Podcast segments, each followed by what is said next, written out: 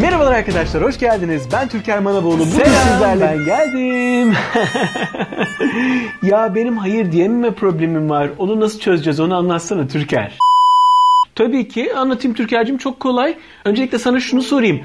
Hayır demekten niye korkuyorsun? Ne olur mesela hayır dersen sence? Ne oluru var mı? İnsanlar bana kırılırlar, küserler, darılırlar, gücenirler, beni terk ederler, ondan sonra beni sevmezler diye korkuyorum. Sence haklı değil mi yani korkularım? Düşünüyorum. Değil. Neden olduğunu anlatayım şimdi. Hadi beni dinle o halde. Şimdi arkadaşlar, Türker'in de az önce sorduğu soruya yanıt verelim. Kaygıları haklı mı? Kesinlikle değil. Ama kendince haklı çünkü hayır diyemememizin altında yatan temel neden zaten insanların bizi sevmemelerinden korkarız. İnsanların bize eskisi gibi değer vermemelerinden korkarız. İnsanların bize küsmelerinden, kırılmalarından korkarız. Bundan çekiniriz temel itibariyle ve bu nedenle de hayır diyememeye başlarız arkadaşlar. Peki bunun daha da böyle altını eşelediğimiz zaman ne olur? Türker dinliyorsun değil mi bu arada? Dinle. Şimdi arkadaşlar bunun altında yatan aslında 3 tane temel faktör görürüz. Bir sevgisizlik duygusu, iki yetersizlik duygusu, üç değersizlik duygusu. Bunların altında yatan temel faktörler aslında Bir dakika, bunlar. bir dakika, bir dakika. Ne yani ben şimdi değersiz miyim? Yani ben yetersiz miyim? Olur mu? Tabii ki değerlisin, tabii ki yeterlisin, tabii ki sevilmeyi hak ediyorsun. Ben ondan bahsetmiyorum. Bak şimdi biraz daha detaylı anlatayım o halde sana. Dinle. Arkadaşları da anlatıyorum sen de dinle. Değersizlik duygusu, sevgisizlik duygusu ve yetersizlik duygusu niye bunların altında yatan temel faktördür biliyor musunuz? Çünkü aslında biz insanların bizi sevmeyeceklerini düşündüğümüz için onların sevgisini kaybetmekten korkarız. Hayır dediğimizde. Onların bize verdiği değeri kaybetmekten korkarız. Onların bizi artık eskisi gibi sevmemelerinden, beğenmemelerinden, takdir etmemelerinden korkarız. Değer görmemekten korkmamızın aslında altında yatan temel sebep değersizlik duygusudur. Kendi içimizde kendimizi değersiz hissettiğimiz zaman karşı taraftan değer görmeye ihtiyaç duyarız. Sevilmeme korkusunun altında yatan temel duygu da sevgisizlik duygusudur. Çünkü eğer içimizde zaten bir sevgi eksikliği varsa, bir sevgisizlik duygusu varsa bu sevgiyi biz dışarıdan alma ihtiyacı duyarız. Ve bir şekilde insanların bizi eskisi gibi takdir etmemeleri, bize küsmeleri, darılmalarından bu kadar korkmamızın altında yatan temel neden de yetersizlik duygusudur. Çünkü kendimizi yetersiz hissediyorsak eğer sürekli diğer insanların onayına ihtiyaç duyarız.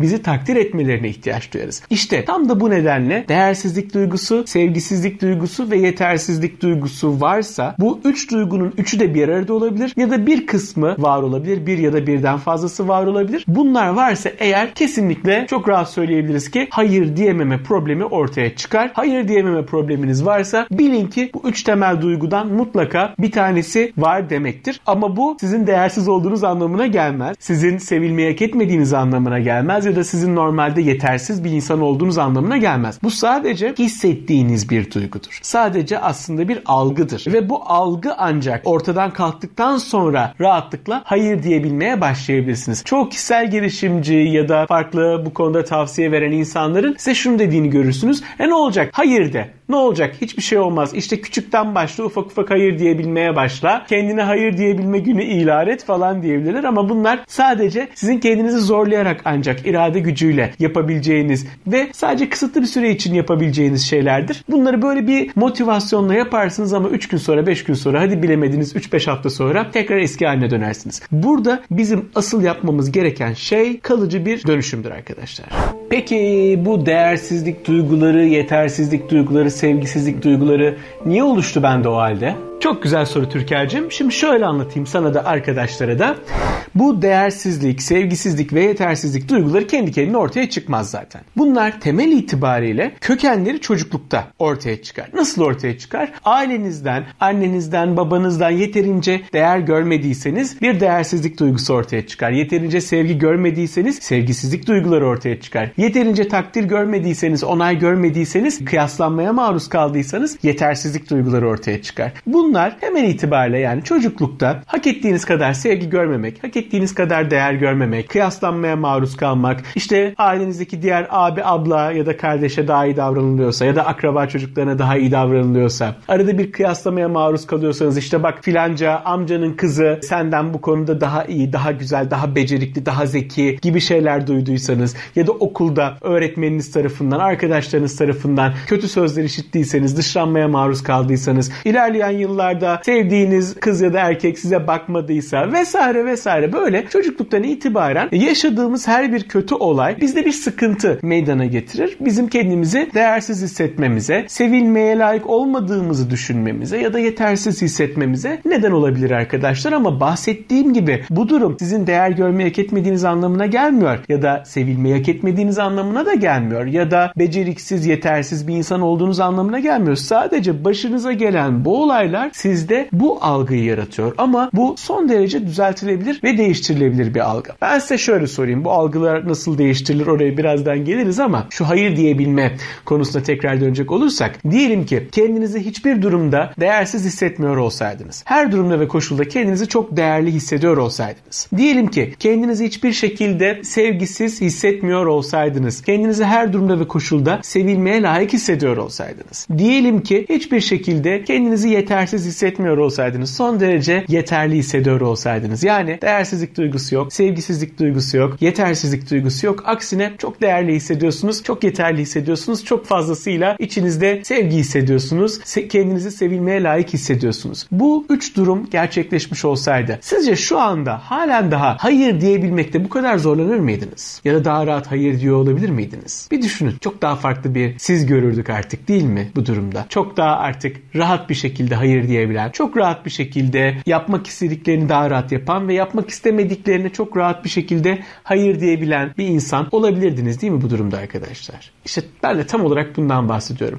Yani problemin altında yatan temel neden basit bir hayır diyememe problemi değil aslında. Hayır diyememek işin sadece görünen yüzü, öne çıkan kısmı. Ama altta yatan temel faktörlere bakmak lazım. İşte o temel faktörleri biz ortadan kaldırdığımızda işte o zaman zaten otomatik olarak kendinizi zorlamadan ya da kendinize hayır diyebilme günü oluşturmadan ya da işte kendinizi zorlaya zorlaya hayır demeden. Hayır otomatik olarak bunun olmasından bahsediyorum. İşte otomatik olarak bunun olmasını sağlayacak temel faktör de sizin değersizlik, sevgisizlik ve yetersizlik duygularınızdan kalıcı olarak kurtulmanız arkadaşlar. Tamam. Peki bunları nasıl çözeceğiz? İlla sana mı gelelim? Sana gelmek zorunda mıyız? Bunu nasıl çözebiliriz sence? Hı hı. Bana gelmek zorunda değilsin Türker. Kimse bana gelmek zorunda değil. E, ben zaten şunu tavsiye ediyorum her şeyden önce.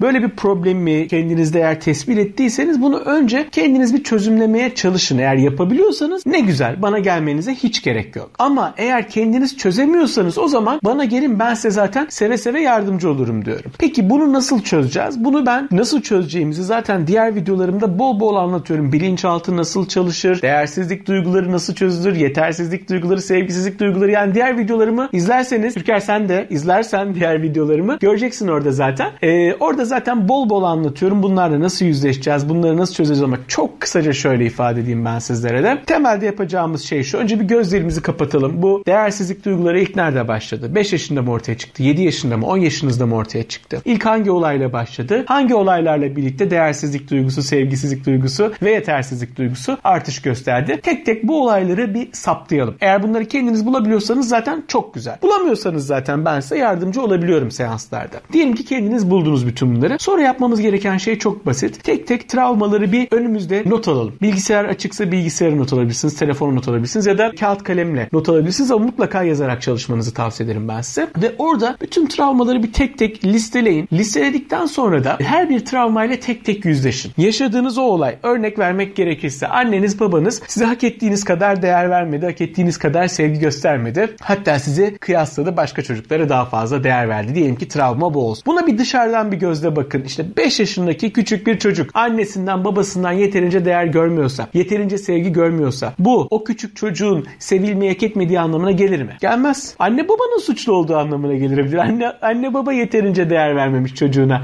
sevgi vermemiş. Çocuk niye değersiz olsun ki? Niye sevilmeyi hak etmesin ki? Yok böyle bir saçma şey. Dolayısıyla burada temelde şunu anlamak anlamamız lazım. Evet benim yaşadığım bu olay benim değerimle ilgili bir durum değildi. Anne babamın yaklaşımları ile ilgili bir durumdu. Önce bunu rasyonel olarak kavrayacağız. Her bir olaya aynen bu mantıkla dışarıdan bir gözle bakacağız ve olay niye yaşandı? Bu olay ben değer görmeyi hak etmediğim için mi kaynaklandı? Sevgi görmeyi hak etmediğim için mi kaynaklandı? Bu olay benim değer görmeyi hak etmediğim ya da değersiz olduğum anlamına mı gelir? Önce bunu bir anlayalım. Tabii ki hayır. Tabii ki değer görmeyi hak ediyorsunuz, sevgi görmeyi hak ediyorsunuz. Daha küçük bir çocuk hele ki bahsediyorsunuz bahsettiğimiz şey. Dolayısıyla önce bunu bir kavrayacağız. Ardından da gözlerimizi kapatacağız. Biraz daha böyle rahatlayacağız, gevşeyeceğiz ve gözlerimizi kapattıktan sonra bu olayı bir film şeridi gibi gözümüzün önünden böyle bir geçireceğiz. O olay artık bizde herhangi bir duygu hissettirmeyene kadar bunu tekrarlayacağız. Bu egzersizi tekrarlayacağız. Bu egzersizi tekrarladığınızda zaten tek tek o travmaları e, sıfırlamaya başlamış olacaksınız. Eğer bunu tek başınıza yapabiliyorsanız e, yapın ve bana gelmenize gerek yok. Ama eğer yapamıyorsanız ben size zaten seve seve yardımcı olurum. Çok daha kapsamlı bir şekilde, çok daha profesyonel ve disiplinli bir şekilde tabii ki. Bunların hepsini, bütün travmaları teker teker birlikte çözeceğiz. Ve travmaları çözdükten sonra da zaten her bir travmayı çözmemizle birlikte sizin o değersizlik duygunuz, sevgisizlik duygunuz, yetersizlik duygunuz azalacak ve hayır diyememe problemi de otomatik olarak ortadan kalkacak. Umarım güzel şekilde yanıtlayabilmişimdir bu hayır diyememe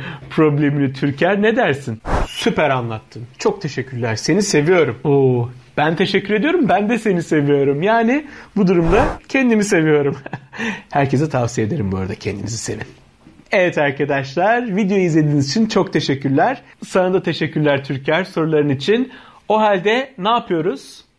O halde ne yapıyoruz? Videoyu beğenmeyi, kanala abone olmayı, bildirimleri açmayı ve yorum yazmayı aşağıya unutmuyoruz. Doğru söyledim mi? Süper. Harika söyledin. Aynen arkadaşlar videoyu beğenmeyi, kanala abone olmayı, bildirimleri açmayı ve aşağıya yorum yazmayı, bu konuyla ilgili deneyimlerinizi yazmayı unutmuyoruz. Videoyu izlediğiniz için çok teşekkürler. Bir sonraki videoda görüşmek üzere. Hoşçakalın.